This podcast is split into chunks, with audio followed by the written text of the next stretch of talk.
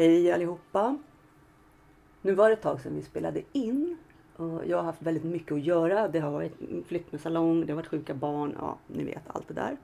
Men jag tänkte avsluta det här året med en väldigt intressant intervju. Jag ser fram emot att få prata med den här personen. Hon lever gömd idag och ska få berätta om sin resa och lite hur det ser ut framåt och lite, lite allt runt att vara i de här situationerna, hur det ser ut det är väldigt många som lever gömda idag så jag tänkte vi, vi kommer ta lite fakta och vi kommer även gå in då personligt på, på hennes historia. Så jag säger hej och välkommen till Julia. Hej, tack så mycket. Hur, där du sitter just nu, du lever gömd. Mm. Med två barn, en som är åtta och en som är sex. Och när vi började den här resan, då var de fyra och sex. Oh, så det har varit ett tag? Det har varit ett tag. Jag är inte från Stockholm från början, men har bott där i 20 år. Mm. Men nu har vi varit tvungna att flytta därifrån på grund av den här mannen och det han har utsatt oss för. Och det är barnens pappa. Har de träffat honom någonting nu? Nej, det har de inte gjort. Eh, vi hade en domstolsbeslut i mars där jag fick ensam vårdnad och inget umgänge. Bra. Det är ju för många som inte har varit varit i den här situationen så är det ju väldigt svårt att liksom kanske måla upp en bild av hur det ser ut, och vad som händer.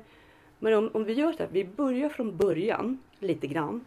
Hur, hur liksom ni träffades, hur det såg ut, hur har relationen varit och lite hur du till slut hamnade där du är idag. Vi träffades för 12 år sedan eh, och eh, jag kommer inte gå in så mycket på hur det är i början för alla vet ju om att det är en trevlig start alltid. Det är som de flesta andra beskriver att de är supertrevliga och är fantastiska. Så det jag tänker mer fokusera på det är vad som hände sen när det började eskalera. Och det är väl kanske för tre, fyra år sedan. Och mm. självklart, när jag ser efter i backspegeln idag så ser jag ju varningssignaler som har varit väldigt tydliga. Som jag kan liksom se efteråt. Men de kom väldigt mycket mer sällan innan. Och eh, när jag fick barnen, då var ju jag helt ensam. Han lämnade ju mig totalt. Han var ju aldrig hemma. Så att eh, det vart ju först en besvikelse, för han fick ett utbrott när jag var gravid med första barnet som jag reagerade väldigt starkt på. Men, och sen när det här eh, lilla barnet kom så kom jag ihåg att jag ringde till honom på, eh, när han var på jobbet och sa att vet du vad, du kommer aldrig kunna jävlas med mig på det där sättet igen. Och då sa han till mig, var du tvungen att ringa och säga det där? Och skrattade. Och jag bara ja.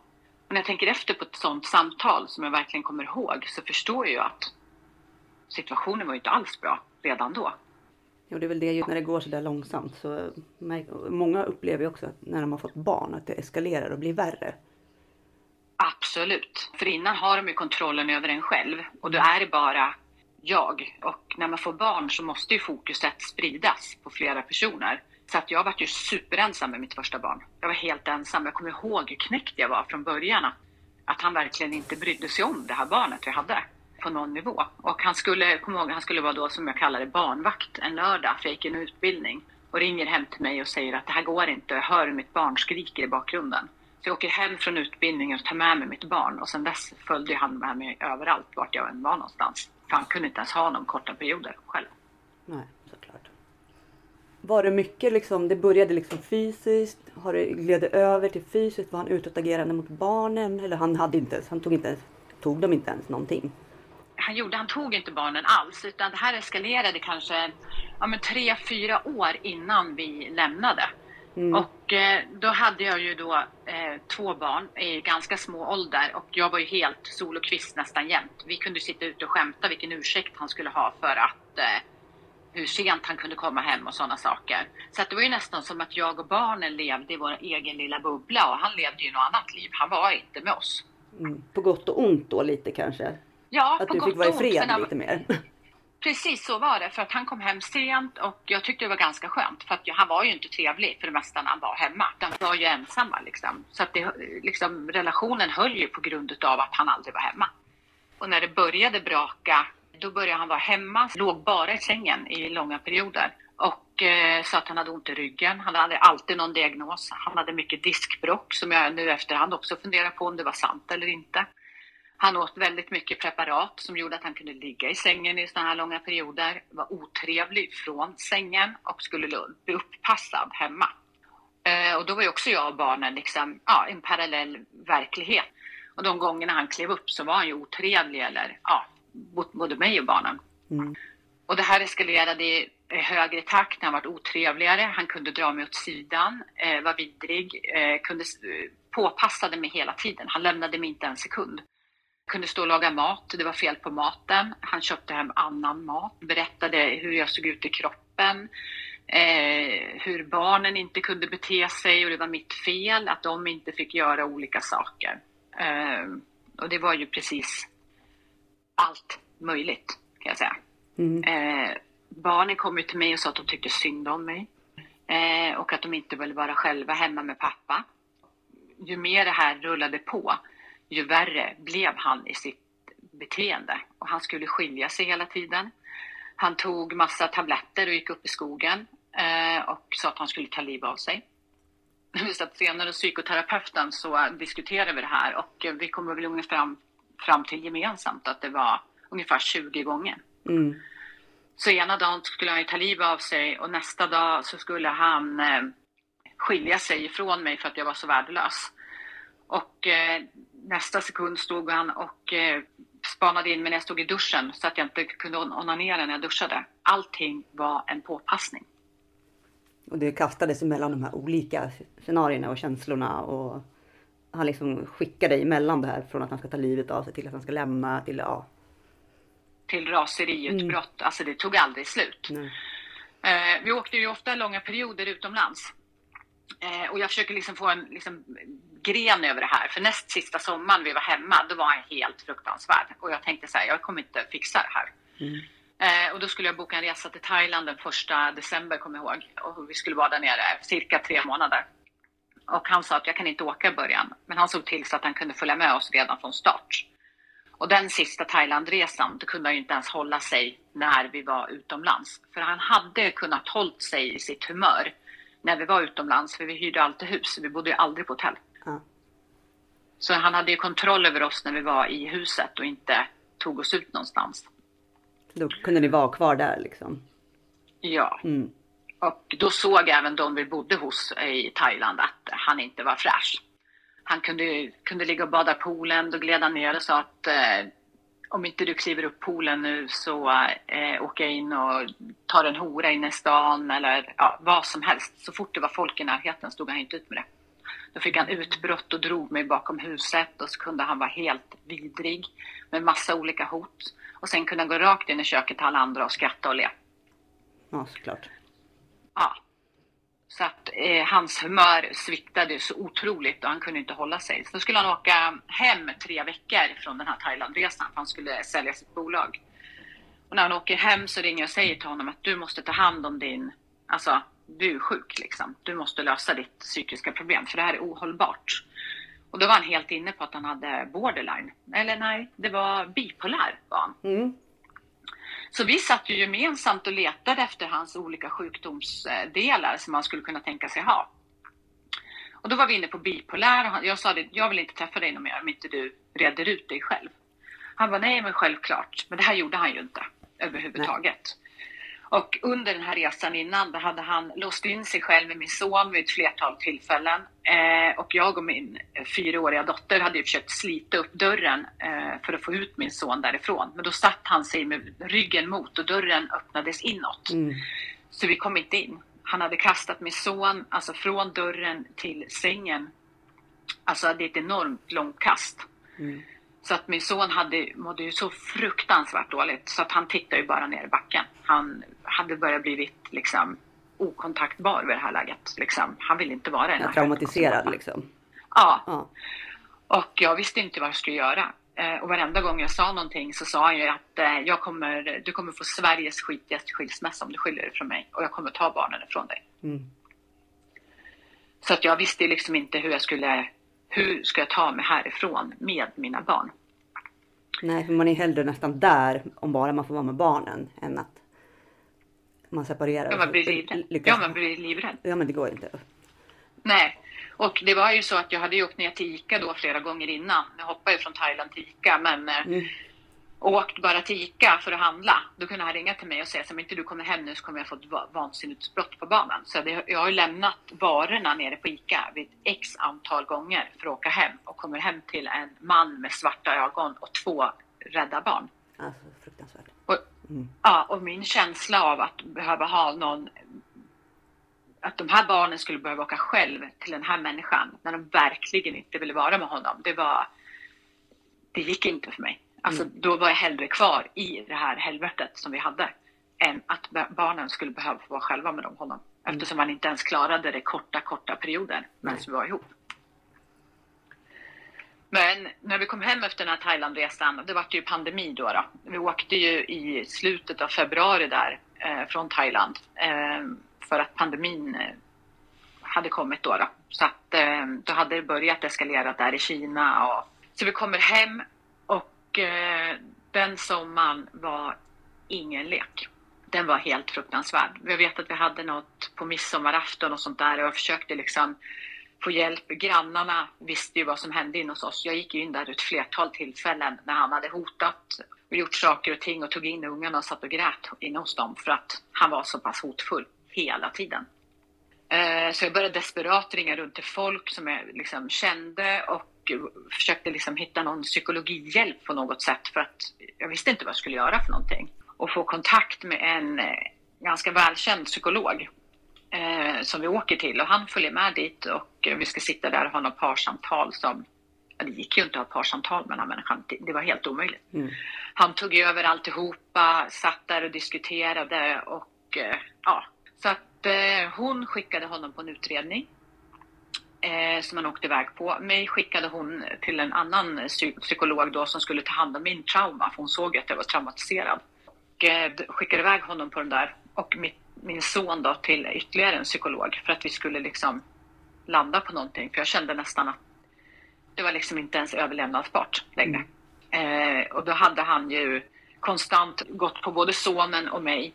Och barnen hade vi ju jätteproblem med att söva. De tog ju dem två timmar för att somna på kvällarna. Men han var värre mot din son Ja, än mot dottern? Okej. Ja, och jag vet inte om eh, för att hon var tjej och han var kille. Ingen aning. Han köpte ju jättemycket dyra presenter till honom som en 15-åring skulle klara av. Mm. Och när min son skulle hantera de här 15-åringsleksakerna eller flyggrejer så kunde han ju inte det. Och eh, tordes ju han knappt ta i de här grejerna till slut för han var rädd att förstöra dem. För han satt ju och skrek åt honom vad han gjorde fel hela tiden. Och det var ju liksom inte hanterbart för ett sånt litet barn. Eh, han köpte någon bilbana till honom så han skulle hantera. Han var så jävla rädd att köra den där bilbanan till slut så han ville ju inte använda den längre. Liksom. För allting han gjorde var ju fel. Ja, Eh, fruktansvärt. så Mm. ja, men han var inte liksom... Och sen också de här eh, utbrotten han fick. Och han var ju kolsvart i ögonen. Och det kunde komma från blixt från klarblå himmel. Alla vi var helt oförberedda på dem.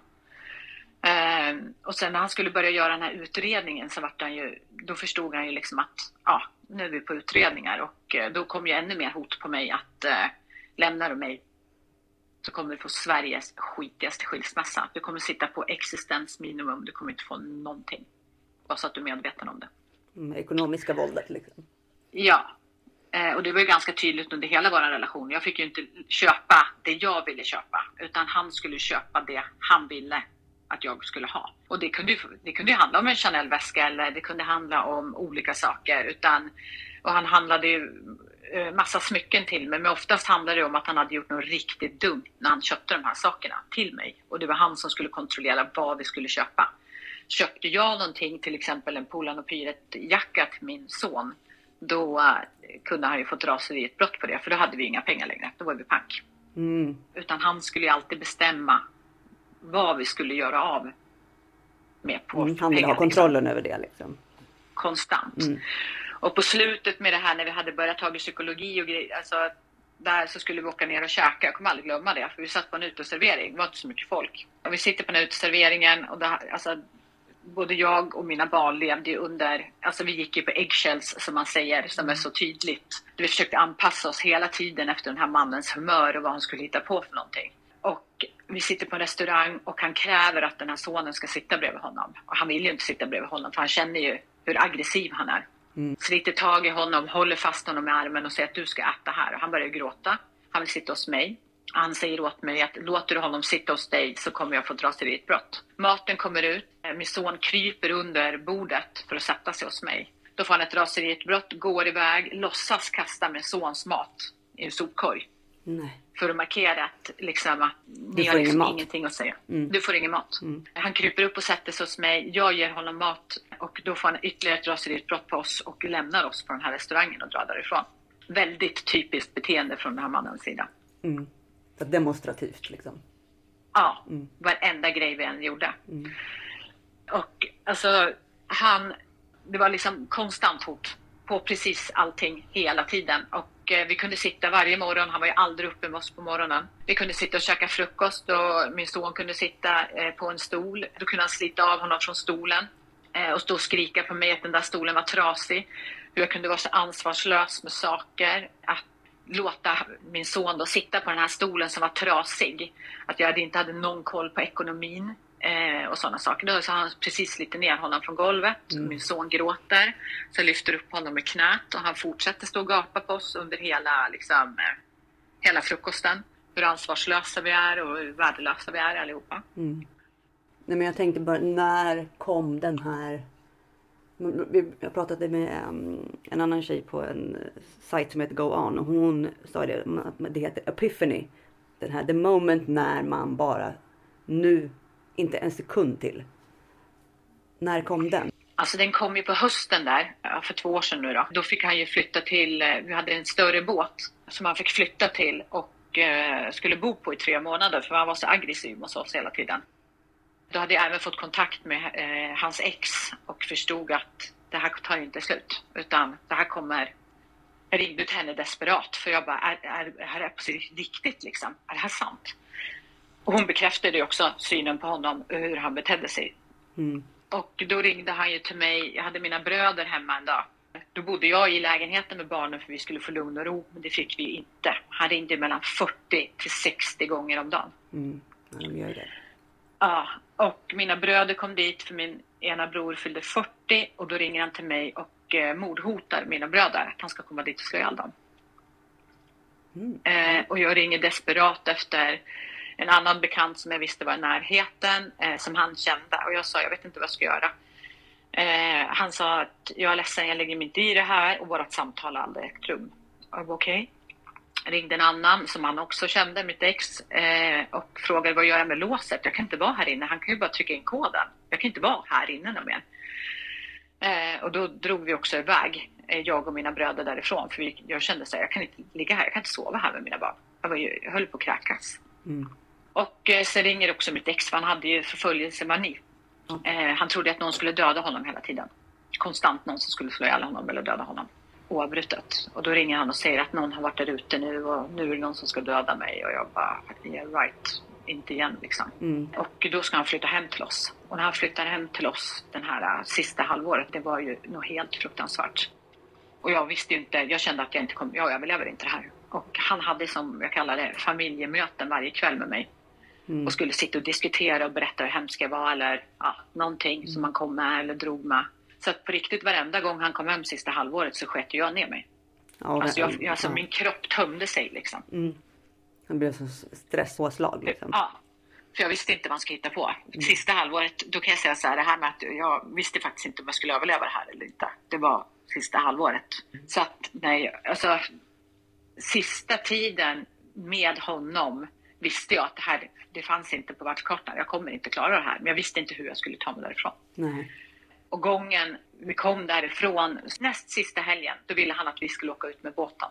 Mm. kommer jag aldrig glömma. Så jag var nere och bäddade, det var en trehyttsbåt, inte 43 fot, men inte jättestor, men det var ändå tre hytter på den. Liksom. Så att jag går ner och bäddar den här båten och känner så här, fan alltså åker jag ut med honom nu, då lever inte jag längre. Jag kommer hem igen. Det finns inte en chans. Jag kommer inte komma hem. Jag går upp mot huset och ser min son sitta klistrad. Huset låg vid vattnet och bryggan och båten var lite längre ner och ser min son klistrad till rutan och helt tårögd och alltså mer eller mindre skräckslagen. Jag ser fortfarande hans ansiktsbild framför mig i den här rutan och ser på honom att eh, jag bara, vad fan har hänt nu? Jag kommer upp och han, och han sa det till mig, mamma du lämnar mig aldrig med pappa igen. Vad menar du har hänt? Du lämnar mig aldrig någonsin själv med pappa han. Och då kände jag så här, nej det går inte. Nej. Det var nog min, alltså nej. Jag kommer, och då sa jag till honom, visst, för, som jag kände att jag inte kunde lova, att nej, jag lovar dig, jag kommer aldrig lämna dig själv någonsin. Han bara, du måste lova mig det. Och jag bara, jag lovar dig. Och då på hösten hade han ju fått eh, diagnosen narcissist. Eh, och så he, det är borderline, men det är, heter ju något annat. De är döpt om den diagnosen. Eh, eh, emotionell person, ja precis. EPS Ja. är det väl. Ja, så att den diagnosen fick han på hösten. Och det var också en sån här att jag fattade att vi är körda. Och då började jag läsa på om narcissister och jag förstod att det finns inget annat sätt än att springa för livet. Eh, Men jag tänkte bara en, en, en passus om, om den här diagnosen. Har, var det Mm. antisocial personlighetsstörning han fick eller var det emotionellt instabil, vad det nu heter? Emotionellt instabil personlighetssyndrom. Ja, okej. Mm. Vad bra. Ja. Så vi... Och då tyckte jag liksom så här, men gud, vad är det? Liksom ingår då den här att han tror att det är någon som ska ta livet av honom hela tiden eller den här självmordsbilden. Och när jag har gått in och läst på den här så ingår även de när de här diagnoserna har fått gått fritt så länge. För den här mannen är ju 60-årsåldern. Mm. Han är mycket äldre än vad jag är. Och har man gått så här länge med de här diagnoserna, då kommer de här förfullhetsmanin in och eh, de här bitarna också. Så de ingår tydligen även i den här narcissistiska personlighetsstörningen. Mm. Som jag inte visste om förrän jag började läsa på om vad det här verkligen innebär. Och vad de här diagnoserna sa för någonting. Mm. Och jag kan fortfarande idag, jag ser ju idag hur jättetydligt narcissistisk han är. Och jag förstår inte att, den, att när jag och allihopa satt och letade diagnoser på honom, att vi inte gick på narcissist nu efterhand. Nej. Nej, och det är, ju, det är ju rätt svårt också för att de kan ju ha olika små nyanser. Det är ju så väldigt, och sen kan de ju ha flera diagnoser. Och oftast så, de experter vi har pratat med säger det att de, de kan ha rätt många, vilket också gör att det blir lite rörigt. Och sen Ja, har de lite faktiskt. vanliga personlighetsdrag och så blandas allt det där i en jävla sörja. Så att det kan ju vara det också som gör liksom, ja, att det inte är så tydligt alla gånger. Ja, men det var ju det, för man satt och letade och liksom man klickade in på flera stycken utav dem. Eh, och när vi satt liksom och ja, men man försökte hitta liksom en anledning eller liksom någonting som någon kunde få hjälp med. Mm. Och det var ju även, han sa ju till mig, han visste ju att det var att min son mådde dåligt på grund av honom. Han sa Julie, det här är mitt fel. Jag bara, jag vet. Mm. Och ändå gjorde han ingenting åt det. Nej, såklart. Han, han liksom visste precis vad han höll på med och, eh, och struntade i det. Och nu när jag förstår den här personlighetsstörningen, att de vet om vad de gör. Det är nog det som har varit mest sårande för mig. Att de vet om vad de gör, men de bryr sig inte eftersom de inte har det här känslomässiga registret som vi andra människor har. Och det är Mm. det som gör det så svårt att förstå hur någon kan utsätta andra för det som de tycker sig ha rätten att utsätta andra för utan att de bryr sig. Mm. Det liksom existerar ju inte. De kan ju gå från att ha gjort något helt fruktansvärt emot den till att låtsas som som inte, det aldrig har hänt. Nej, och det är väl oftast det som är att man, man försöker, man tänker liksom utifrån hur man själv hade reagerat. Men jag skulle ju aldrig göra så. Och det är ju för just att de här har ju en annan, annan typ av programmering i huvudet. Och det är väl det som, Ja. gör, det är det som gör det så svårt. Men då tänker man också att men de kanske, hoppet finns där för att man vet att om jag själv kämpar med någonting så brukar det ju men de, precis som du säger, de säger att de ska kämpa, de kanske bokar någon tid hos en psykolog, det händer ingenting. Kanske går en gång. Ja. Och så vidare. En av de grejerna som jag tyckte var ganska fantastiskt när vi åkte, vi gick ju parterapi hela sista året, vi Mm. åker därifrån och vi hade pratat om empati. När jag kommer ut till bilen så frågar mig Julia, vad betyder empati? Och då tittade jag på honom, Åh, herregud, en vuxen människa som inte har hört ordet empati förut. Så jag förklarar för honom, det att kunna sätta sig in i någon annan människas känslor och känna in andra och alltihopa.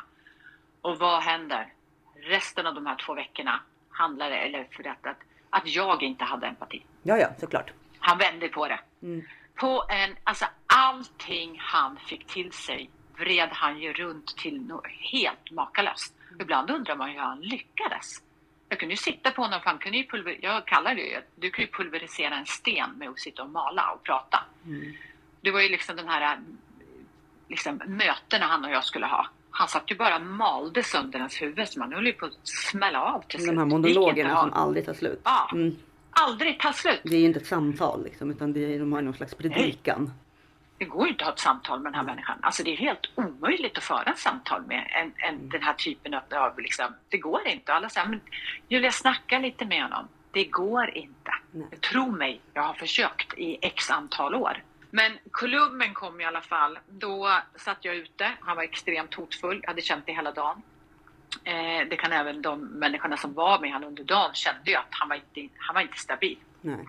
Så att eh, vi sitter på kvällen och jag känner, vi sitter massa grannar faktiskt eh, ute och vi hade faktiskt en väldigt bra grannsämja med de flesta. Vi umgås, eh, jag umgås med de flesta fortfarande idag. Och vi sitter ute och han aggressiv och de, flera grannar vet ju om under året som har gått att jag har suttit hos flera stycken utav dem och gråtit för att han har varit så hotfull. Mm. Jag har ju verkligen försökt få hjälp. Jag suttit på, satt på barnens dagis och var helt knäckt när han hade hotat mig flera gånger. Jag visste liksom inte hur jag skulle få greppet om situationen. Men även Östermalm och Djurgården har ju en liten tystnadskultur när någonting händer. Man lägger sig inte i. Nej. Och eh, vi sitter alla grannarna där ute och jag känner hur hotfull han är. Han går förbi, ger mig en sån här demonstrativ puss på kinden och ska liksom krama mig för alla andra. Fast han var väldigt hotfull. Man känner liksom på hela auran att nu kommer det hända någonting. Han går in, sitter inte, jag sitter där ute. Han börjar ringa till mig och min telefon satt ihop med högtalaren som vi hade där ute med musik på. Eh, Så att han börjar ringa till mig så varenda gång avbröts musiken och ringer och hotar mig på telefonen. Och i det här läget hade jag bara känt så här, ja, jag måste ha hjälp liksom. Någon måste hjälpa mig. Så varenda gång han ringde och hotade mig, då ringer han alltså inifrån oss. Och vi sitter utanför oss på terrassen. Då satt jag på högtalartelefonen så alla fick höra vad han sa. Mm. Och det var en otroligt skön känsla. Ena tjejen började gråta, du vet, för hon bara, det här är hemskt. Och själv var man ju liksom, jag var ju så inne i det här. Jag visste ju hur det här gick till. Mm. Och alla runt bordet var överens om att Julia, du kan inte gå in där. Eh, han gick ut och filmade mig och ställde sig i kanten och, och du vet, det var också sådana saker han gjorde. Att han skulle filma mig, spela in mig.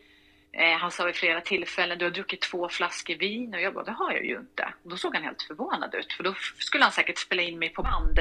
Att jag skulle säga någonting eller göra något. För jag Mm. kände det ungefär som att han skulle Samla få bevis för att du var en dålig person. Ja kunde sitta varenda kväll sista halvåret satt han och skrev på sin padda.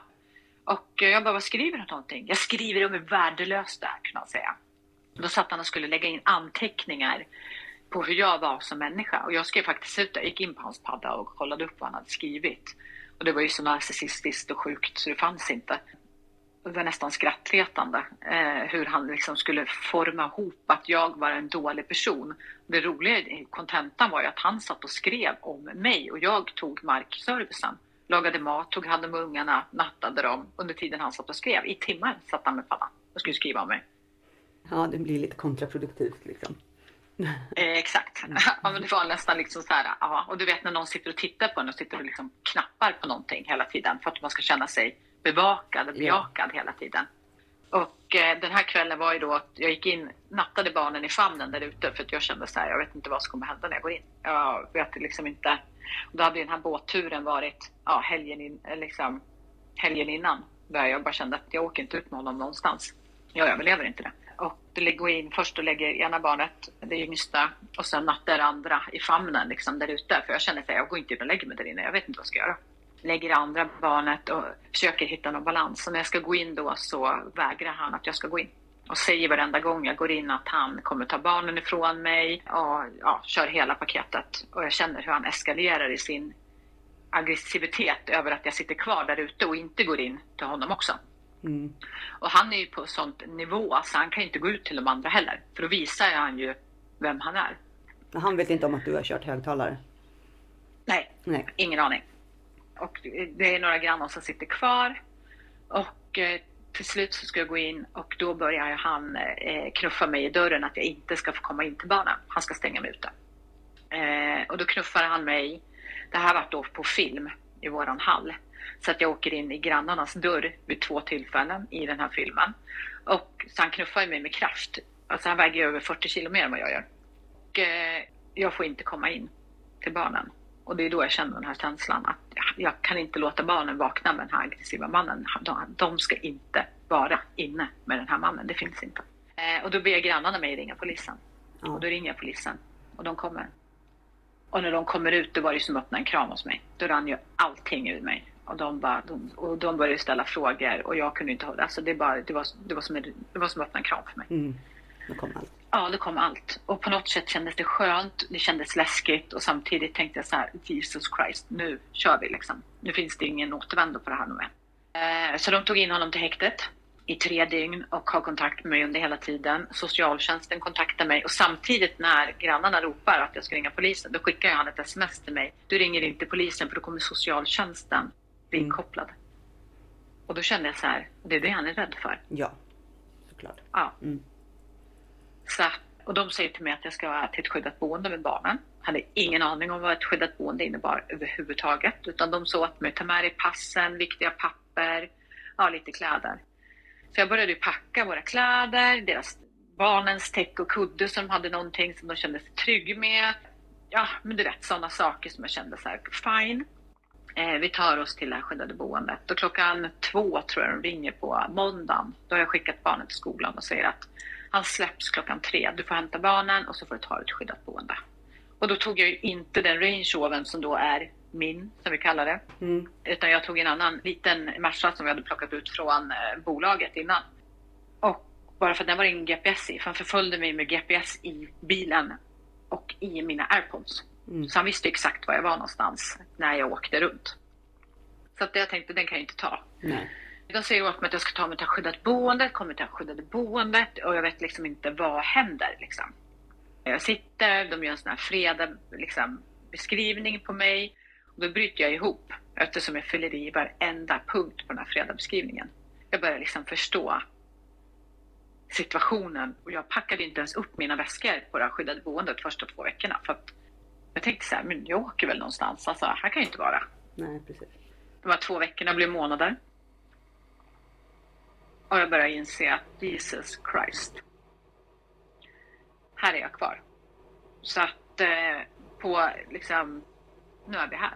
Det är bara så liksom. Packade upp alla sakerna, försökte få ut saker liksom. Han hade inte kommit hem, han började kontakta mig med långa brev, eh, kärleksbrev att vi skulle ordna upp allting. Jag hade skickat in skilsmässan två dagar efter jag kom tror jag. Mm. Eller tre, eller ja, någonting sånt hade jag skickat in när jag kom till det skyddade boendet. Och jag trodde liksom, ja men nu skiljer vi oss och bodelningen är klar till jul. Det var det jag såg framför mig. Icke. Då kom eftervåldet som en smäll på käften kan jag säga. Då började ju då inlagorna om att eh, det här med vårdnadstvisten angående barnen, alla utredningar och hans resthaveristiska beteende, för jag fick ju rättshjälp eftersom jag inte hade jobbat. Nej. Så att inlagorna till våran vårdnadstvist är, de dagboksbladen är ju världsrekord. Så mycket dagboksblad som har kommit in av inlagor. Mm. han gjorde allt för att ta bort mitt rättsskydd. Att jag visst hade pengar och jag tjänade pengar och jag var prostituerad. Mm. Jag hade tydligen prostituerad mig vid Kaknästornet. Han ringde runt till dagisföräldrar och sa att jag var sexmissbrukare.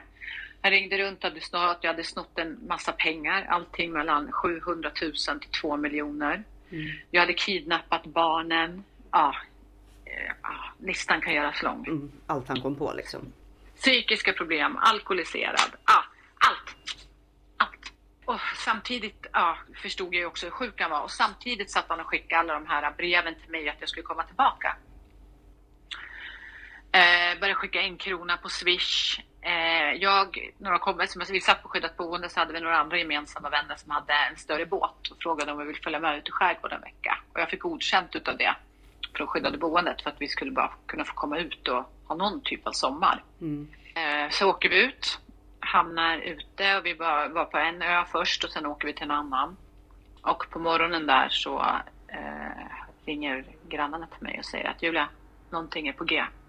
Han är jävligt bråttom. Det hade han. Han kastade sig på vattenskoten nu. Så jag sa till dem på båten att ja, nu får vi vara beredda för nu är jag på väg ut. Kommer ut, mycket riktigt, kör upp eh, vattenskoten längs den här båten och ska liksom låtsas om som ingenting för att få tag på mig. Och vi så, den här andra då sa åt honom, du får kliva bort från båten. Eh, så han åker av båten, vi släpper ankare och eh, kör vidare, kör en annan väg. Och vi bestämmer oss för att de ska släppa mig i eh, Vaxholm för att jag ska liksom hinna till min bil. Då ringer grannarna igen och säger att eh, han kommer in med vattenskoten, det är mord i blicken på honom. Eh, hade sparkat undan en hund som var i vägen för honom, inte låst en enda dörr och kastat sig in i bilen. Fråga, han visste ju om vart den här båten hade sin hemmahamn någonstans. Eh, så när jag sitter med ungarna så kommer ju han åkande med bilen mm. mot oss. Och jag bara känner så här, ah, fan jag får panik. Ungarna fick panik. Uh, ungarna sitter och skriker i bilen. Eh, jag ringer då, eh, jag får inte åka till mitt skyddade boende eftersom jag sitter i den här situationen. Så jag är ju tvungen att ringa polisen. Så jag ringer polisen och berättar situationen. Eh, Som får möta upp oss på en plats för att då ha poliseskort hem igen. Och då säger då, då pratar med polisen och när polisen ringer upp honom så ljuger han om att man är hemma. För det kunde jag konstatera med grabbarna. Han var inte alls hemma. Och han fortsätter med den här liksom, taktiken och tyckte liksom att han hade rättigheterna till det här. Men han hade inte besöksförbud eller någonting då? Nej, för vi bodde på skyddat boende. Då hade man inte besöksförbud. Nej. Utan då ansåg ju de att skyddat boendet var tillräckligt mm. eh, i den här svängen. Jag hade än så länge då inte fått skyddade personuppgifter heller. Det han hade gjort, det var ju ringt och polisanmält mina barns pass som stulna så att vi inte skulle kunna ta oss någonstans.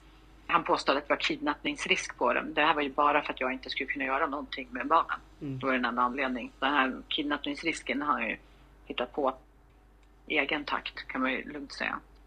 Det var liksom, alltså barnen var helt, mådde ju sjukt dåligt utav det här. Min son under hela den här sommaren tyckte att han såg pappa överallt. Han tyckte det var helt fruktansvärt. Eh, så fort han såg någon med rakat hår eller någon som såg ut som honom eller en Range Rover så mådde han skitdåligt. Mm. Han tyckte det var helt fruktansvärt. Han var så jävla rädd för den här pappan. Nej, det var när man har barn själv så får man ju, man, man kan typ inte andas. Jag känner det. Nej, Nej, nej, nej. Alltså det var helt fruktansvärt. Han sa ju flera gånger att han ville att hans pappa skulle vara död. Mm. Så att jag satt ju med psykologer och alltihopa för jag tänkte så här, lilla barnet ska inte ha den här äh, hatet mot en annan när man är så liten. Mm. Alltså, men den här rädslan som den här pappan hade satt i honom, alltså den var helt fruktansvärd. Och han satt och sa till mig, för att sista året när vi hade psykologen också sa ju psykologen att du måste säga till dina barn att han är sjuk. Och så att de får en förklaring på varför han beter sig som han gör. Så att det var det, han är sjuk. Och då sa han så här, men mamma när blev han sjuk? Ja men han fick den här diagnosen. Men mamma, pappa har aldrig varit snäll. Jag bara, nej. Det är, min, det är deras beskrivning av honom. Mamma han har aldrig varit snäll. Bara, nej. Det har han inte. Nej, de är så och, kloka. Ja. Så, och hans besvikelse har ju varit på mig. Varför har jag inte lämnat honom tidigare för? Mm. Och jag bara, ja, hur ska jag förklara det? Det hade mm. jag jättegärna gjort om jag visste, om jag liksom, du vet, då satt jag ju samtidigt i den här äh, fruktansvärda stressen över att kanske bli tvungen att lämna barnen till honom så att jag inte skulle åka dit på någon umgänges eh, sabotage eller någonting. Du vet, jag höll på att dö den här tiden. Det var, alltså, det var nog den värsta tiden i hela mitt liv. När jag satt på det här skyddade boendet inför den här rättegången om eh, vårdnaden om barnen.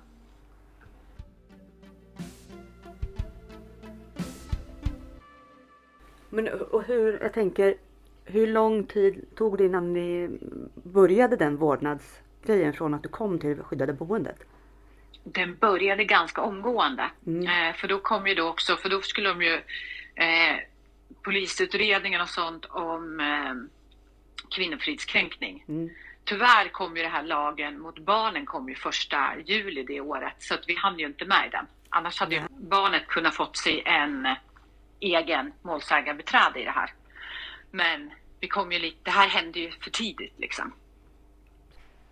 Så att det här började ju då, då skickade jag in inlagor om de här olika lögnerna om hur hemsk person jag var under hela hösten. Eh, mm. Eh, med socialen och alltihopa. Och sen gjorde de ju då, familjerätten gjorde utredningar med barnen och med mig. Och eh, han skulle ju då gå på någon sån här pappakurs som jag inte har förstått med varför de har ens. En, en människa med de här diagnoserna och med den här instabiliteten och som ger sig på en mamma och barn kan inte gå en kurs på fem gånger och tro att man blir en bra förälder. Nej. men alltså, det, det, finns liksom inte. De som utformar sånt där har ju liksom ingen, de har ingen egen, egna erfarenheter om någonting. Det blir bara, mm, nej, och i, i dagsläget så känner jag också den här rädslan och de här kvinnorna under den här tiden som jag träffade på det här skyddade boendet om den här rädslan över att överlämna sina barn till sin förövare. Den är fruktansvärd. Det är ingen mm. som ska leva under de omständigheterna överhuvudtaget. Och är jättetacksam för att jag bodde på det här skyddade boendet. För det var tio månader till slut mm. Eh, vi var kvar. Eh, jag är tacksam för all personal som var superproffsig. Jag är tacksam för att jag klarade inte av att läsa hans inlagor. Jag slutade. För att det, det tog mig, alltså jag mådde för dåligt. Eh, så att, och, och, läsa för att jag skulle kunna ta hand om mig och mina barn och se till så att vi hade en dräglig tillvaro och hitta på roliga saker. Så valde jag bort att läsa allting han skickade in. Utan jag hade ju fantastiska vänner eh, som, jag, eh, som fick hjälpa mig att läsa igenom de här inlagorna och ta ut det som var viktigt. Eller advokaten tog ut det som var viktigt, det som jag behövde svara på. Det andra läste jag aldrig. Nej. Jag lät bli.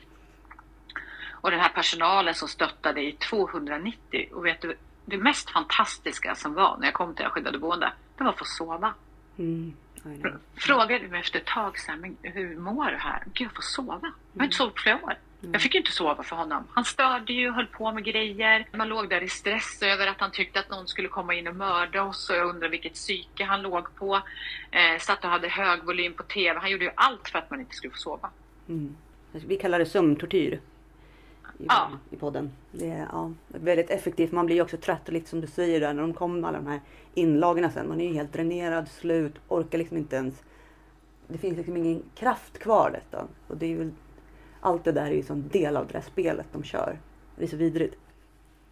Ja, men det är fruktansvärt. Och sen är det alla de här lögnerna om en liksom börjar liksom boppsa upp att jag är både prostituerad och han hade mm. ju då ringt runt till massa folk och gjort inspelningar Eh, och jag fick de här skickade till mig. Då var det liksom, då hade jag ringt runt till klete och pleti som jag kallar dem. Mm. Olika mindre sostifikerade människor för att få tag i att de skulle på något sätt bevisa att jag var prostituerad eller var prostituerad innan. Jo, han drog den här historien. Jag var tydligen prostituerad innan jag träffade honom. Mm. Och nu var jag uttråkad hemmafru så jag hade trillat dit igen. Jaha. Den alltså. komisk. Fördelen tycker jag det är ju att i många fall så är ju det blir så absurt så att liksom alla runt omkring blir också så ja ah, fast det här är ju inte rimligt. Liksom. Att det, när de väl ja. liksom tappar det, de, de blir så desperata så att de, det går liksom inte. Och det är där de faller på eget bevåg. Ja. Jag tänkte, hur hade barnen det under den här tiden i boendet? Hur var det för dem? Nej men från början då var det ju liksom, först var jag jätteledsen första veckorna där och jag var helt knäckt och sen bara, nej nu Julia, nu får du liksom, nu fixar du det här. Eh, så vi, alltså jag har aldrig åkt runt på så mycket olika lekland och roat barnen så mycket som vi gjorde under den här tiden. Det var helt sjukt. Alltså vi gjorde grejer hela tiden. Åkte och hälsade på kompisar, folk öppnade upp sina sommarstugor. Vi var överallt och det mm. var superhärligt och jag är så fantastiskt glad över alla vänner och eh, deras barnens eh, gamla kompisar som de har gått på dagis med. De ställde upp jättemycket och åkte till andra ställen där vi möttes upp. Ja, oh, vad fint. Eh, ja, det var jättefint faktiskt. Så att de höll ju kontakten med sina kompisar fast på andra lekland och sådana ställen som gjorde att de ändå kunde ha det flytet liksom med alla runt omkring. Och eh, sen var det liksom, så det var helt magiskt faktiskt och jag är så tacksam för alla alltså vänner som jag känner, som man förstår att man har under den här situationen. För det får man verkligen reda på när man sitter i en sån här krissituation. Mm. Vad man har för människor runt sig. Så att barnen mådde förhållandevis jättebra. Men när tiden började dra ut mm. på det här då, då var det inte roligt liksom. Eh, min son fick ju bara gå i skolan en timme om dagen och eh, den här lektiden som min dotter skulle ha då, det var liksom beroende på vad det var för barn inne, vilka hon kunde gå med och hitta någon liksom. Hon mm. hade en jättegullig väninna ett tag och då funkade det liksom. Men sen liksom gick det liksom inte något mer och det var liksom för när man inte har de här rutinerna som att gå till skolan och träffa sina kompisar och ha sina aktiviteter och de bitarna. Så på slutet, det var inte bra. Då kände jag att vi måste göra någonting åt den här situationen. Och det var ju också det här på grund av mitt ex skickade in så mycket inlagor. Det, gick, det tog ju aldrig slut. Nej. Det där restaveristiska, så vi kom ju aldrig vidare.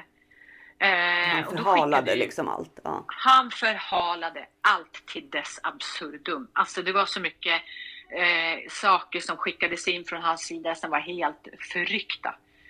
Och kunde fortsätta. Det var det som var att man blev så knäckt. Att hur kan det fortsätta på den här nivån liksom? Mm.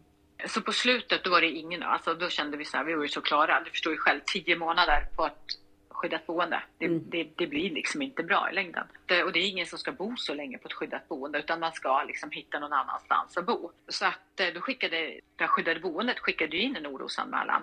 Så vi skickat in en orosanmälan nu och ser om det liksom det måste ju hända någonting. Och det tyckte ju då mitt ex att han skulle använda mot mig istället då. då. Mm. Såklart. Men vilket inte liksom kom särskilt långt heller utan alla visste ju om att jag gjorde mitt bästa. Jag hade ju det här rummet vi hade på skyddade boendet fixade jag till och köpte nya gardiner och mattor och jag köpte en kanin till barnen och för att de skulle ha någon något att mysa med liksom, mm. under tiden. Så vi gjorde verkligen vårt bästa av situationen. Och den här rättegången kom ju då i mars i år. Där vi skulle ha då vårdnad, boende och umgänge. Och då hade vi flyttat ifrån vårt skyddade boende till en annan ort. Mm. Eh, och det var jätteskönt. Men fortfarande låg ju den här enorma stressen över den här rättegången om vårdnaden av barnen och jag försökte verkligen hålla den masken eh, så hårt jag bara kunde. Men den var fruktansvärd. Mm. Eftersom under den här tiden då kom det ju fler och fler historier om vad deras pappa hade gjort. Eh, då är framförallt då det här som vi hade ett jätteproblem med på slutet. Då sa han att han skulle vara delaktig och natta barnen. Barnen ville ju till varje pris inte bli nattade till honom. Eh, och de låg och skrek med honom eh, där inne och jag skulle försöka låtsas som, som det är ingenting och det var fruktansvärt. Eh, och de sa vi vill inte sova med pappa. Och då kröp det ju fram under den här tiden att han hade lagt sig på dem hållit för munnen för dem när de skulle sova så att de inte kunde skrika på mig. Äh, fy fan. Uh. Och den är så hemsk så att jag vet inte. Nej. Den är så svårt att ta in att jag har suttit utanför och att de har oh. legat där inne och tyckt att det här var så hemskt. Ja. Ja, man grinar ju som förälder. Det här går ju inte. Ja. Nej, det går inte. Alltså det var, alltså det var så, och jag kände bara så här. Och inte så konstigt att de inte kunde sova. Nej, men... Två timmar snabbt. Nej. Ja, mm. och sen kom ju den här rättegången i tre dagar som var absolut det sjukaste jag varit med om i hela mitt liv. Han, då, jo, från att vara prostituerad drog han inte upp då, då. Utan då var ju Sveriges värsta fighter, MMA-fighter. Mm, vad bra. Ja, det hade gått jättetrevligt. Ja. Nej, och, nej men alltså det var nog helt Det blir absurt bara. Ja. ja, men det var bara absurt. Och han skulle dra upp då med att Jo, att jag hade gjort intrång i hans dator, det var nästan lite kul. Eh, då kommer han fram och slänger fram massa papper till höger och vänster där inne till de här domarna eller vad det heter för någonting och fram till mitt bord och de sa att han får inte gå fram liksom. Aggressiv var han och lägger fram det här pappret. Du har varit inne och gjort intrång liksom. Jag bara, jag? helt ont av vad han gör på sin dator. Då står det mitt namn då, då Julia. mitt efternamn at hotale.com. Mm. du kan inte ens ha gjort det bra liksom. Om du ändå ska hålla på med skit, försök att göra det ordentligt då. Ja. ja, men det var verkligen så. Jag bara på riktigt liksom. Ja. Hitta på något bättre. Och sen var det ju då, han tog ju upp även den här gången. Han har ju kört i 180 km i timmen med mig och barnen i bilen. Och sagt att någon har förföljt oss och saxat mellan bilarna på E4. Och det här var så en skräckupplevelse med mig och barnen i bilen så det var helt sjukt. Och under den rättegången hade jag faktiskt kunnat sagt att det inte har hänt. Men då var han ju tvungen att skryta om hur han körde bilen istället. Han drog upp den också. Han berättade han skröt och saxade mellan bilar och ja, vi var ju förföljda och du kollade backspegeln och jag bara Jesus Christ. Han gjorde det inte så bra för sig själv helt enkelt. Nej, han är ju, jag vet inte hur många vittnen, om det var 15, jag ska inte hugga det i sten, som skulle då bevittnat eh, någonting åt honom. Det var ingen som kunde säga att han var en bra pappa. Nej. Ingen! För att han har ju inte ens varit med barnen. Och sen till råga på allt, han har ju träffat en ny kvinna. Mm. Och kanske träffat henne i två, tre månader. Den dot hennes då dotter ska gå in och vittna och säga att han är en bra pappa. Som mm. varken har träffat mig, barnen och då som den här har då träffat i tre månader. Det var ju så sjukt så att det fanns inte. Jag bara, vad ska vi svara på henne? Min advokat bara så här, men henne behöver vi inte ens prata med. Det är ju helt meningslöst. Mm. Det, var inte, det var liksom inte ett rätt. Men det är ju ändå bra för din och barnens, alltså för eran del Ja. i det hela, så var det ju jättebra att han var på det här sättet och att han var helt av banan. Det sköna var ju att alla hade fått hur mycket inlagor som helst. Vi hade både grannar och vänner som kunde vittna om vad han hade gjort och vad han har gjort. Och eh, de har ju även hotat då såklart. Han har ju hotat både grannar och vänner. Och det är många som blir drabbade. En person kan göra så stor skada liksom runt så många. Och det är flera som blir Ja, är traumatiserade liksom. Mm, hemskt. Det blev fruktansvärt att det är så många som drabbas. Men det sköna var ju när domen kom att jag fick ensam vårdnad och inget umgänge. Mm. Alltså då kunde jag börja leva. Mm. Alltså jag kan, jag kan gråta när jag kände när domen kom för att det var, alltså det var en sån fruktansvärd lättnad. Alltså den är obeskrivlig efter de resorna som jag och barnen hade haft. Alla de där mardrömsscenarierna liksom. Mm. Fruktansvärt. Och när jag sa till barnen att nu, nu är det klart, nu behöver ni inte träffa pappa. Då står de och hoppar och jublar i soffan liksom. Ja, fan. ja, det är fantastiskt. Ja. Usch! Och, sam ja, men och samtidigt sitter han och målar ut på sin Facebook att barnen saknar och de mår dåligt. De mår inte ett dugg dåligt. Nej. Alltså de mår jättebra. Och nu mår de bra. Och sen överklagade han den då, men den domen kom väldigt fort. Att det var ingenting att diskutera. Nej. Det är fastlåst. Och sen försöker jag ju få bort mina skyddade personuppgifter och barnens skyddade personuppgifter också. En, och då sa de också nej, hon ska ha skyddade personuppgifter. Och i den här resan då skrev jag även testamente. Om jag skulle dö så ska barnen inte ens hamna hos honom. Nej. Nej. Hur länge sedan var det ni fick domen nu? Det var i mars i år. Mm, mars i år, precis. Och nu har ni, nu har ni flyttat. Liksom, ni har lite mer vardag nu, eller hur ser det ut?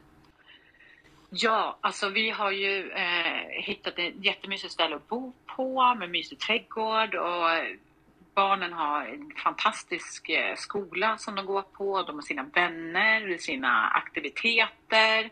Vi har väldigt mysigt ihop.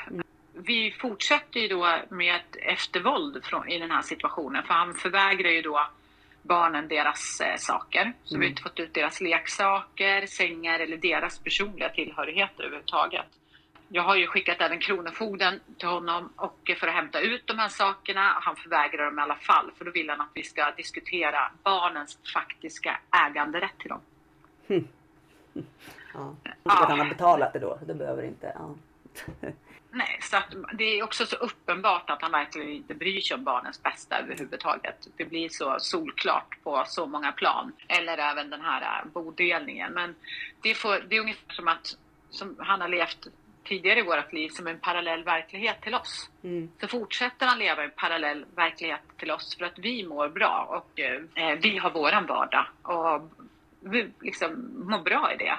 Och vi har vårt sociala umgänge och kompisar och vänner och alla de bitarna. Och det här som han håller på med, med att förhala bodelningen och han betalar ju inget underhåll. Han betalar ju bara underhållet som Försäkringskassan tvingar honom att betala. Mm. Eh, såklart. Det är ju samma sak som han eh, tog, jag tog ju den här bilen. Då säljer han den till en bilhandlare och anmäler bilen stulen för att jag inte ska kunna köra barnen till skola och deras aktiviteter. Han gör ju allt för att jävlas med oss. Det är, eh, Det där eftervåldet, det är ju... Ja. Men det är för jävligt att det får fortsätta på det sättet. Liksom. Att det får... Eh, att han kan använda myndigheter, domstolar och allting för att förhala och se till så att vi inte kommer loss. Jag trodde ju faktiskt att vara gift var en viss trygghet. Men det är det ju inte. Det är ju snarare tvärtom. Eh, jag har hållit på sen, vi äger mark i Thailand, jag hållit på sen i februari. Antingen köper du ut mig, jag köper ut dig eller så säljer vi. Vi har köpare på det. Han vägrar. Han vägrar precis allting. Skriver ner min bostad, vår bostad som vi har haft ute på ja, Djurgården skriver han ner till ja, 6 miljoner. Vilken person som helst vet om att en bostad på Djurgården inte kostar 6 miljoner. Nej. Man gör allt Så. liksom. Mm. Han gör allt för att hålla på. Skickar inte in papper, förhalar. Sen har jag hört andra, men Julia, det är du som förhalar en bodelning och sånt. Ja, men hur ska jag kunna förhala en bodelning? Jag sitter utan någonting. Jag får inte mina möbler, jag får inte barnens saker. Eh, vi försöker skriva loss oss så att barnen ska få sin trygga plattform, men det, här- det förvägrar han dem. Utan den misshandeln han utövar över barnen nu tycker jag är vidrigt att han tycker sig ha rätten till. Att han får fortsätta misshandeln. Mm. Att den aldrig får ta ett slut. Eh, det är för mig eh, helt sjukt. I och med att de, deras liv, alltså barnen är ju inte så gamla så det blir så stor del av deras liv. Och det är ju det man känner just när barn är inblandade. Att det, det måste gå fortare. Det, liksom, det, det måste definitivt det. Alltså, en, Ja, och är det tillsammans med någon som utövar psykisk, fysisk eller någon typ av misshandel överhuvudtaget, då ska det inte vara någon betänketid på skilsmässan heller. Den ska mm. gå igenom på en gång. Ja. Du ska inte behöva sitta och tugga och vänta på det. Och sen ska du sitta och vänta på... Och... Ja. Och sen kan man ju överklaga det. Då höll jag på att få hicka när jag såg det. Nej, fan. Alltså det är så mycket ja. sånt där som man inte vet om. Förrän man är väl utsatt för det liksom. Det är ju hemskt för mig var det här helt sanslöst att det mm. kunde gå till på det här sättet. Och sen också att den här eftervåldet, för alla sa att Julia eftervåldet är helt sjukt. Mm. Om han är en sån typ liksom. Och det är ju uppenbart eh, tydligt eftersom han fortsätter och gör allting för att vårt liv ska vara så komplicerat och svårt som möjligt. Mm. Sjukt att han har de rättigheterna så länge vi står på papper på samma sak.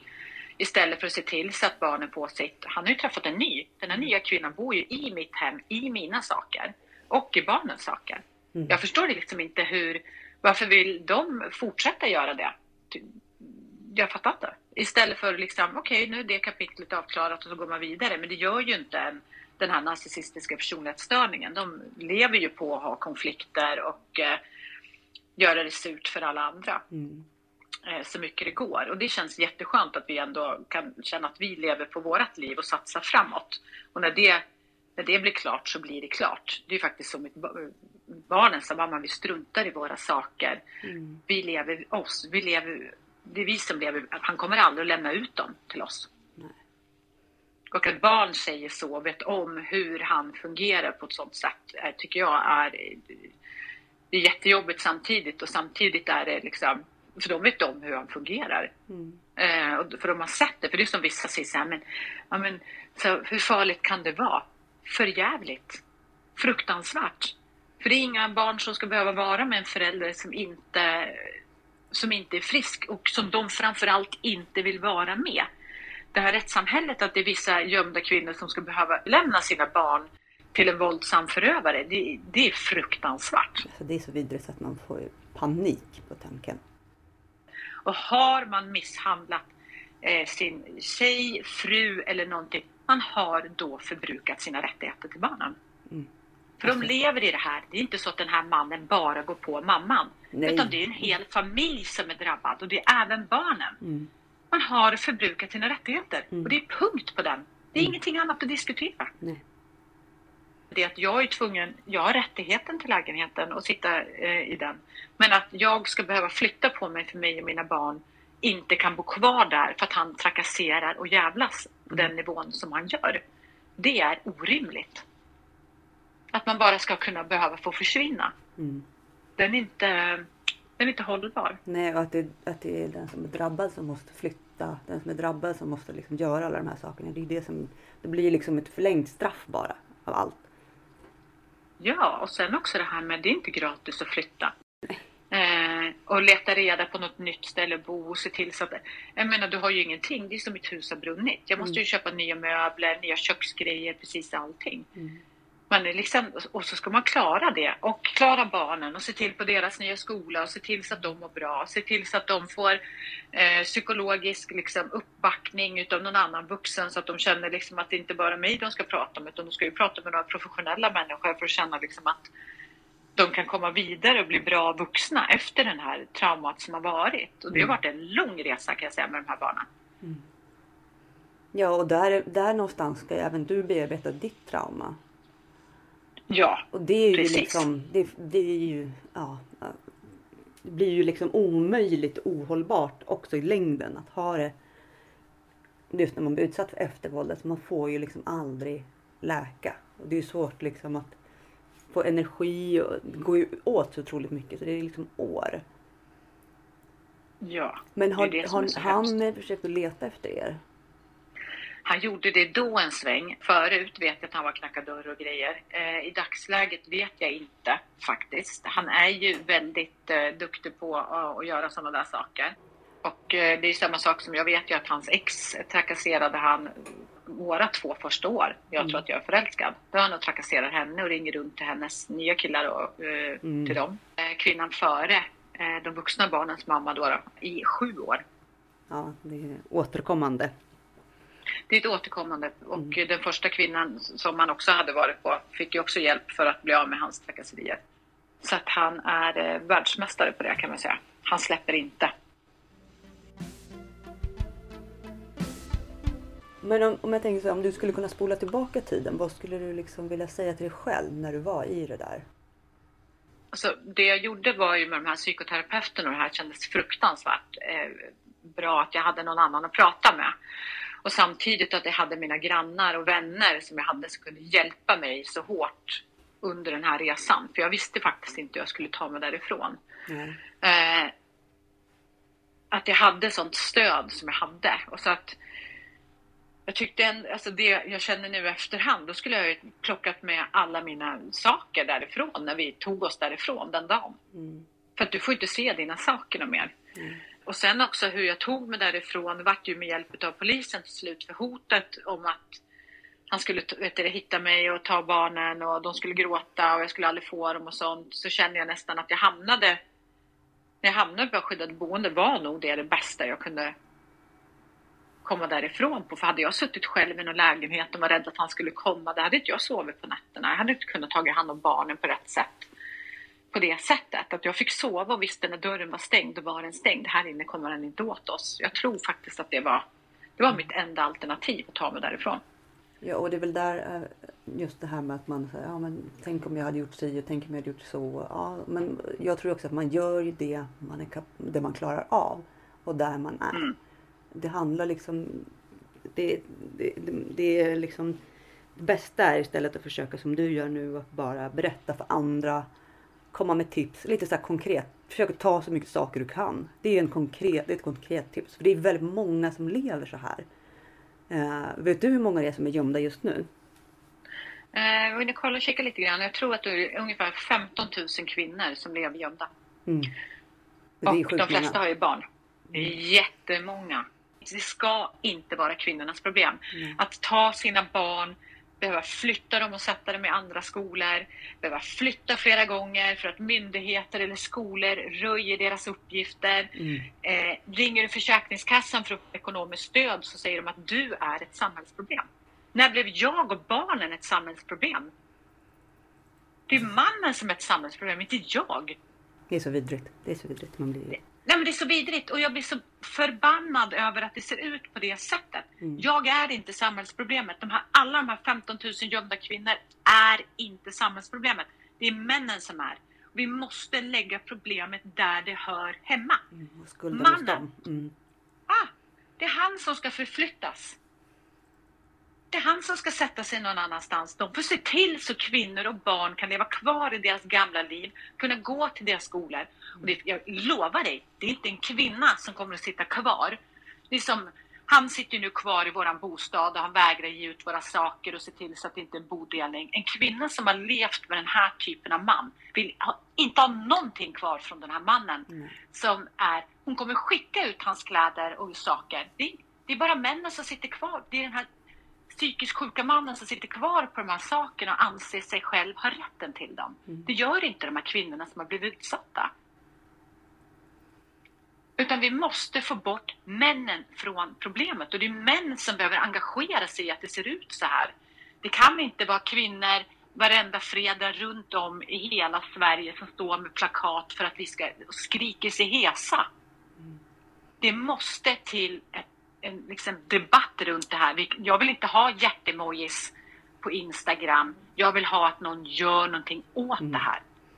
Ja, men alla och de här skyddade boendena som drivs av kvinnojourerna. Så det är liksom frustrationen och ilskan och här att, att vi liksom får sköta oss själva. Vi måste ta hand om oss själva. Det är liksom vår uppgift att göra hela den resan. Inte att, det, att skulden ligger hos dem. Och folk behöver bli upplysta om att vem som helst kan träffa den här typen av människa. Mm. Det är inte en viss typ av kvinnor eller någonting som trillar dit, utan alla kan bli utsatt av den här typen av människa. Mm. Ja, och alla Och det det får, även om som, som i ditt fall, så även om du hade det bra, nej inte bra, men bra liksom att du hade ekonomi. Men du, han hade ju kontrollen på allt. Det spelade ju ingen roll Mm. i vilket fall. Hur mycket pengar eller vad man har för jobb. Jag menar måste du fly, måste du göra de där bitarna så står du där och har ingen ingen uppbackning förutom då vänner. Om, liksom, det är inte heller säkert att det finns sådana som kan hjälpa till alla gånger. Och man är ju lite on your own, tyvärr. Och det är det som blir så fruktansvärt. Ja, och det är extremt mycket on your own. Nu har jag haft en enorm tur, Mm. eller lycka, att jag har så sjukt mycket härliga vänner och kompisar runt omkring mig som har hjälpt mig både ekonomiskt och med barnen Mm. och eh, fått ihop alla de här bitarna. Jag hade inte klarat mig kan jag känna efteråt utan mina vänner som har ställt upp något helt enormt för både mig och barnen som har sett hur han beter sig och vet vad han gör för någonting. Men alla blir ju också hotade utav honom. Han bråkar med allihopa. Du vet, en, en sån här personlighetstyp måste ju alltid ha en konflikt som han håller på med och skyller den på alla andra. Men hur ser du på, på framtiden i det här? Liksom? Alltså det här med honom kommer att ta ett slut. Det tar, all- allting tar alltid ett slut. Men jag ser ju till så att vi lever i våran, som jag kallar det, parallellvärld. Eh, mår liksom bra i den. Eh, och sen det andra får ju liksom ligga vid sidan av. Jag engagerar mig inte särskilt mycket i det för tillfället. Utan det får andra sköta åt mig. Och kommer det någon inlaga då skickar jag den vidare så att någon annan får läsa den åt mig. Och om det är någonting jag ska ta tag i och gå igenom. För att jag lägger mitt krut det är på mig, min känsla eh, och hur jag mår. Eh, och jag lägger den på barnen. Jag har faktiskt lärt mig att meditera under den här tiden och det har varit helt fantastiskt. Mm. Ja, du har ändå kunnat fokusera lite på liksom, din egen läkning och din egen resa. Ja, ja, jag mediterar en halvtimme. Jag började faktiskt på skyddade boendet Mm. och la mig ner och mediterade en halvtimme och lärde mig olika andningsövningar och sånt och det hjälpte mig jättemycket. Eh, sen läste jag olika såna här eh, och lyssnade på olika liksom, hur man ska ta sig framåt. Var det. Mm. För att man sitter ju liksom på skyddat boende och känner sig, "Jaha, vad gör jag nu då? Liksom. Mm. Så jag kollade ju inte på TV överhuvudtaget och det gör jag faktiskt nästan fortfarande inte. Eh, utan jag lyssnar på olika saker, jag sitter och jobbar med mig själv och med andra saker, blir mer produktiv eh, med mig själv. Eh, och så ritade jag upp visuellt ett träd, var vi skulle komma den närmaste tiden. Mm. Och det här gjorde jag faktiskt i februari, eller januari tror jag var, i, när vi bodde på skyddade boendet. Och jag hittade det här trädet i somras och satte upp det på väggen. Och då kunde jag sätta mig ner och ringa in så mycket saker om vart jag ville vara sen. Mm. Och det var en enorm eh, stark känsla för mig själv att vad långt vi har kommit. Ändå. Mm. Och det är där jag tror att vi ska liksom satt, det är där jag lägger mitt krut på vart kommer vi framåt? Mm. Jag och barnen, våran familj, hur tar vi oss framåt och hur ska vi må för att må bra? Mm. Och det var, var jättehärligt att kunna se tillbaka för man glömmer snabbt vad man har gjort och vad man har presterat under en period. Jag tror att det ibland att det är viktigt att se det framför sig visuellt. Mm. Stanna upp lite. Ja. Tror du att du någon gång kom- kommer flytta tillbaka till Stockholm? Eh, jag vet faktiskt inte. Nej. Eh, jag hade ju, först hade jag den här enorma sorgen över att jag har flyttat från en plats som jag verkligen älskar och tycker om under så många år. Jag har ju bott i Stockholm 20-24 år. Första åren var lite fram och tillbaka men eh, 20 år har jag bott i Stockholm och känner liksom att det är min stad. Jag älskar Stockholm. Eh, och älskar livet och allting runt omkring. Men den, det lugnet jag har i kroppen nu jämfört de senaste åren jag hade i Stockholm är också helt fantastisk. Eh, och även att se barnens lugn är jättemysigt. Så att jag känns ändå som jag har hittat en plats som vi trivs på och mår Mm. bra på allihopa. Och deras eh, liksom, skola och allting liksom, runt omkring mår så bra. Och alla nya kompisar som jag, jag själv personligen har träffat och all träning och allting runt omkring och både min skola och jobb då, då eh, var jättebra i. Så att just nu känner jag mig jättebra på den platsen vi faktiskt befinner oss i. Men vad bra ändå. Alltså, och då är det ju lite som, det känns som att du vill ta dagen som den kommer lite. Vi, vi tar nuet. Liksom, 100 procent. Mm, nu är vi här och mm. vi mår bra i det vi är i nu. Mm. Eh, sen vad som händer om ett halvår eller ett år, det vet vi inte. Nej. Jag har ingen aning. Men just nu mår vi jättebra på den platsen vi befinner oss i. Mm. Och det är faktiskt en väldigt skön känsla. Men det tog ett tag faktiskt innan jag kunde landa i det. Då ska vi också tänka på att jag flyttade kanske i april. Mars. Man inte, liksom, det tar ju ett tag att bosätta sig på en ny plats. Helt ja, klart. Bo in sig liksom, absolut. Ja. Oavsett men, anledning. Ja. Ja, men sist jag var i Stockholm, så förra gången har jag varit i Stockholm mycket och eh, vi åkte och hälsade på massa olika kompisar och hit och dit och ja. Då är jag liksom bara, åh gud, jag är hemma har jag känt varenda gång jag åkt. Mm. Sista gången fick jag faktiskt den här aha-upplevelsen när jag var där, att jag längtade hem. Då var jag mm. längtade hem hit. Och det var en helt annan känsla faktiskt. Du kände så här, mm, nu sitter han. Det var härligt ändå. Det, man, man blir glad när man hör det, att det finns ändå. För det är väl det jag tror också är viktigt att man poängterar att det finns en, en annan, vad ska man säga, det, det finns ett annat slut. Det, det, kan liksom bli bättre. Du kan ta dig därifrån. För det är väldigt många som sitter i det där as we speak. Vissa kommer säkert känna igen sig jättemycket i varenda grej du sa. Säga, ja, det också och det också. Och, och där är det också viktigt att, alltså, där, lite den, det du var inne på det här att jag hade ganska bra stöd när jag väl, när det väl liksom gick åt nu var det dags att jag skulle dra och jag, jag var tvungen att liksom mm. försöka överleva. Och försöka hitta de ja. där, att det, det går. Och om man tänker så här, om, hur skulle du, skulle du, om du skulle liksom skicka något tips och sådär till de som sitter i samma situation. Har du något sådär konkret? Nummer ett, det blir aldrig bättre att vara ihop med en sån här person. Det blir aldrig bättre. Eh, nummer två, du kommer aldrig förstå den här personlighetsstörningen överhuvudtaget. För den här personen älskar inte dig. Den älskar inte sina barn, den älskar inte dig. Och det är också en, en viktig aspekt i det här. Eh, dels i situationen och dels för att förstå, tycker jag, i, i efteråt. Och, och man kommer aldrig få en förklaring på varför de gör på det här sättet. Så alla sådana saker måste man ta bort ifrån sig själv. Det är jätteviktigt. Och när man vet om att det här kommer inte hålla, för den, den punkten kommer man till, då måste man planera.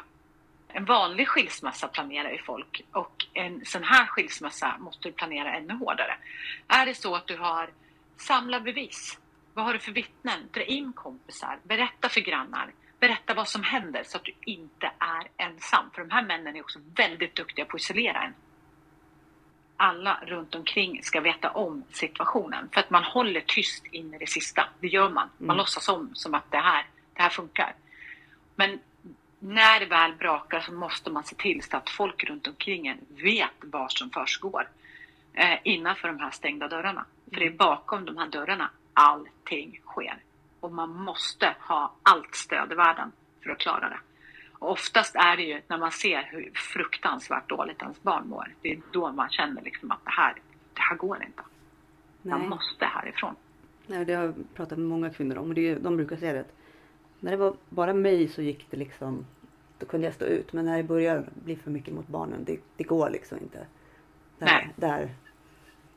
Ja. Och, och det... sen är det också folk runt omkring, ja förlåt, Nej. men som man måste förstå att för att skydda sina barn idag är ett oerhört högt pris man får betala mm. eh, som kvinna. Eh, det, det, kostar på på alla eh, delar.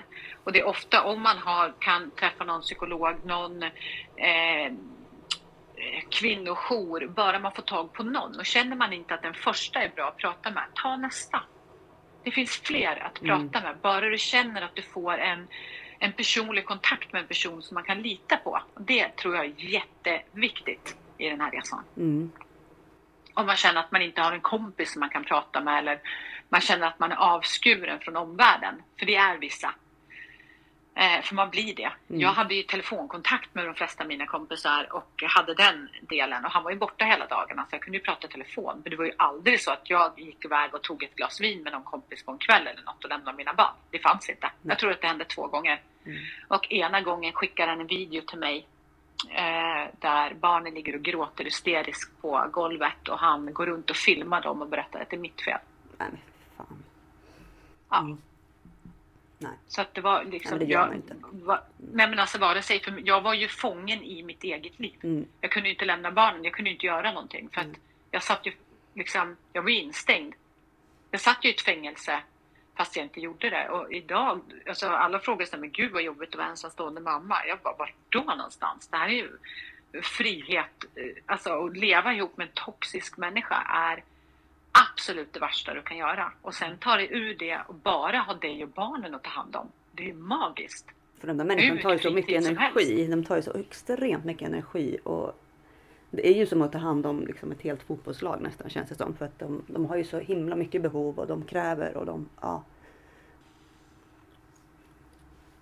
Men har du börjat eh, bearbeta din, eh, liksom i terapi och så? Eller har det fortfarande varit väldigt mycket fokus på barnen och att Linn liksom ska komma i, i, ja, igång och få en bra vardag och sådär? Eh, det har varit både och. Eh, jag har lyssnat väldigt mycket och lärt mig mycket om narcissistisk personlighetsstörning och det har Mm. hjälpt mig jättemycket. Så jag har kommit långt på vägen skulle jag Mm. vilja säga. Jag känner att jag skrattar, jag kan umgås med kompisar på ett annat sätt än vad man gjorde i början. För då kände man ju sig bara att det var det här jag ville mala om. Sen har jag ju haft mina vänner som har lyssnat och stått och blött på mig, vilket jag är extremt tacksam för. Ja. Eh, och sen har jag även haft en viss psykologikontakt som jag har pratat med om olika liksom, nycklar som jag kan tänka på liksom, så jag kan ta mig vidare.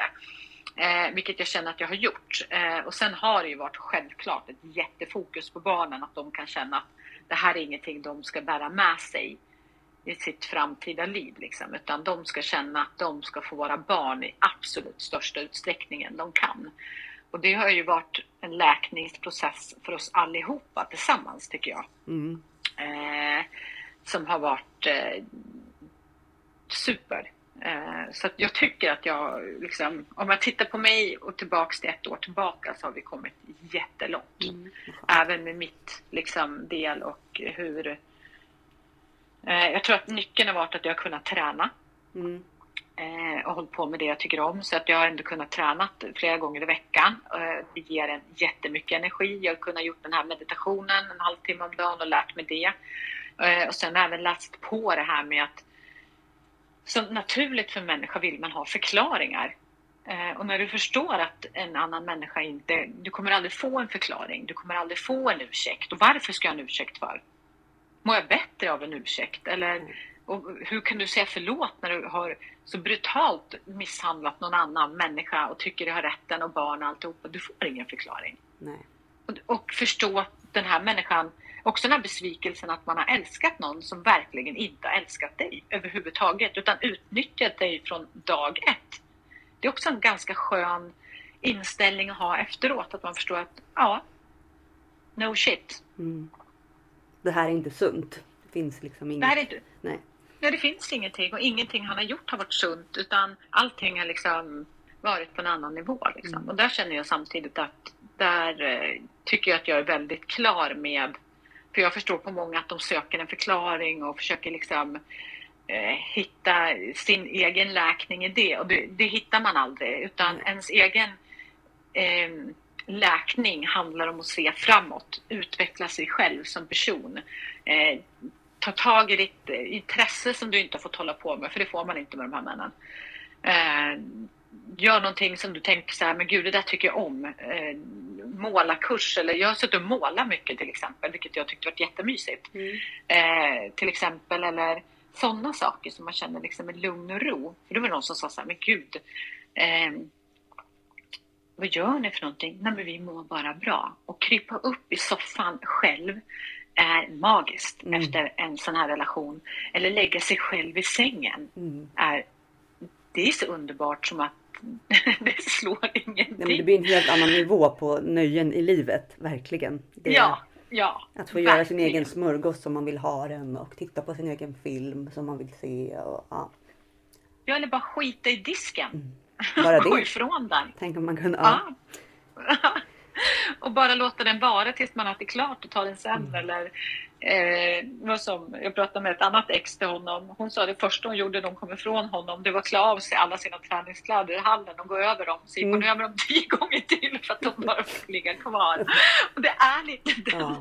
Och det blir bara surrealistiskt. Eftersom man har levt i det själv mm. så vet man exakt jag vet exakt vad hon menar när hon ja. säger det där. Ja, Den här känslan att bara få äga sig själv. Mm. Det här med att saker och ting, för de förstorar ju upp alla grejer och man är ju så hemsk och det här. När man börjar komma på att men jag är ju inte hemsk. Och jag, men jag gör ju faktiskt mitt bästa. Att man liksom får den här, börjar tycka om den här människan som man är. Och man liksom, det, den, den här inre, det blir någon slags frid som infinner sig. Ja, enorm frid. Jag tänkte bara, om, har du några tips? Vi har ju då gömda eh, kontot på eh, Instagram. Finns mm. ju. Som jag rekommenderar. Eh, jag kan tänka mig att du också ja. gör det. Eh, har du några andra mm. sådana tips på ställen dit man ska vända sig? När man är, man är utsatt eh, eller ja, lever under hon, samma... Hon som driver Ryker i baguetten, hon har också börjat mer åt eh, det här med mäns våld mot kvinnor. Mm. Tycker jag. Hon tycker jag lägger ut också bra saker. Mm. Och sen finns det också bodelningar finns det ju nu. Man ska sitta i en bodelningsprocess finns mm. det också. Mm. Jag tror att det här avsnittet kan hjälpa många. Eh, och man skulle ju kunna prata i flera veckor om det här. Jag känner att man skulle kunna dela upp det här i olika ämnen och bara liksom göra ett avsnitt för varje del. Mm. Och det är det som är så hemskt. Jag tycker att vi gör så här, om du har några länkar och sånt där som du, så kan jag lägga det och spara det liksom längst ner i, i mm, själva avsnittet. Mm. Så kan vi, även när vi publicerar på Instagram och sådär. Så, så att om folk vill gå och läsa mer så kan vi skicka lite tips. Och, och om det är någon som skulle vilja komma i kontakt med dig på något sätt. Mm. Finns det någon möjlighet för dem att göra det? Absolut. Då kan, de, då kan de mejla till oss och skicka vidare. Så kan mm. Tack så mycket. Tack själv. Jag hade kunnat sitta här i flera veckor känner jag. Det var jätte, ja. jätte, jätteintressant och jag skulle gärna vilja komma tillbaka till dig när, när det här börjar liksom om kanske något år eller två och bara se hur, vad har hänt? Hur blev det? Hur mm. gick det? Det hade varit jätte, jätteintressant. Se hur, hur, ja, hur, hur allting gick. För då har vi säkert lite mer och det har säkert hänt lite mer i samhället kanske. Det finns något annat vi kan plocka upp i det här. Eh, för som ja, sagt, det är, ju är ju akut. på väg åt rätt håll. Ja, ja, precis. Det är ett akut problem och framförallt vill jag skicka ut en sak till. Det är till alla män. Mm. Det hjälper inte att sitta hemma och diskutera vid köksbordet. Ni måste ut och visa er, för det här är ett ohållbart samhälle vi lever i. Mm. Och här männen måste faktiskt kliva i ordentligt mm. och visa fram fötterna. Det här får inte fortsätta på det här sättet överhuvudtaget. Vi kan inte leva under de här omständigheterna. Eh, och samhället får inte, det får inte se ut så här idag. Nej. Och det är samma sak, det finns ju män som blir drabbade och kvinnor också. Och de vill ju inte heller sitta i de här bodelningarna och tugga runt i dem i forever. Utan den biten för allas skull ska mm. gå fortare. Bra avslutande ord. Ja. Tack snälla. Tack själv.